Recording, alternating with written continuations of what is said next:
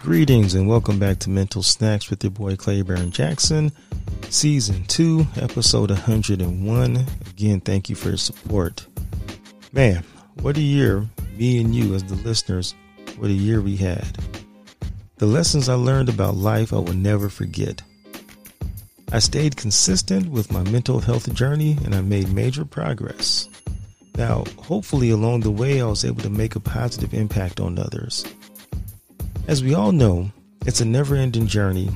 Like with any other journey, you are going to run into some unfriendly weather, minor storms, which back in the days might have seemed major.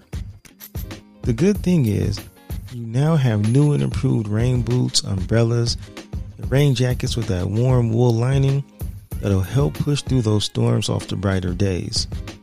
Now, for a brief recap of my year in 2021, which was a major turning point, in May, I came down with COVID and I spent a few days in the hospital literally fighting for my life.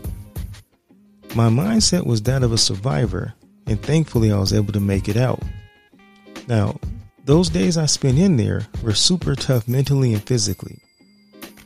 During my recovery, I really had to dig deep into my bag of mental health tips and tricks to try to pull through. I came out of that situation inspired and motivated. Now, see, years back, I can't lie. I might have gave up while I was in the hospital, but not this time. Once I was able to get back on my feet, I've been doing it moving ever since. I've celebrated so many wins and I've learned from my minor losses. Now, in December, that was a really tough month for me. It was my mom's birthday, my birthday, and Christmas. Man, it took a it, it the load it took on me mentally was savage, and it reflects in my physical too. According to my MENAS scale, that would not give me my results until I confirmed that the person on the scale was actually me because of the increase in weight. Man, terrible. But on a serious note, it was a difficult month. To whereas months before I would have withdrew from society and probably turtled up into my own shell, I was able to celebrate and stay active. I had a few down moments. I shed a few tears. I missed a few workouts. And I overcompensated with sweets, but hey, I made it right. Now we're in a new year. I would like to share a quote from my relative Diamond Davis as his words are on time and on point. Again, this is a quote from my relative Diamond Davis his words at this point, man, they're on point. So just take a listen here.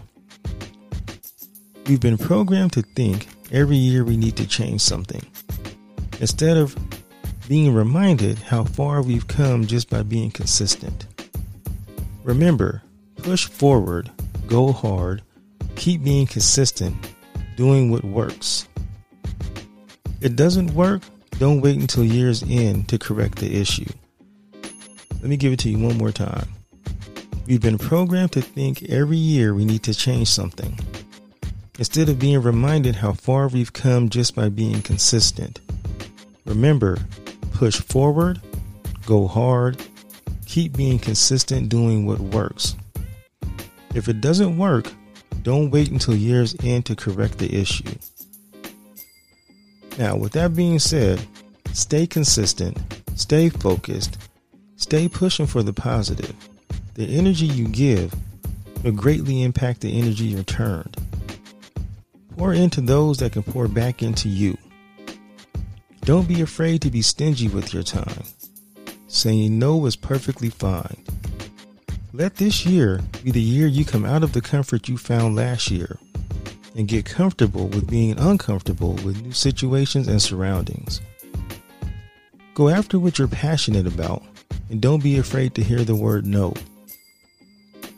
Be a risk taker and go full throttle after your goals, as I will be doing the same.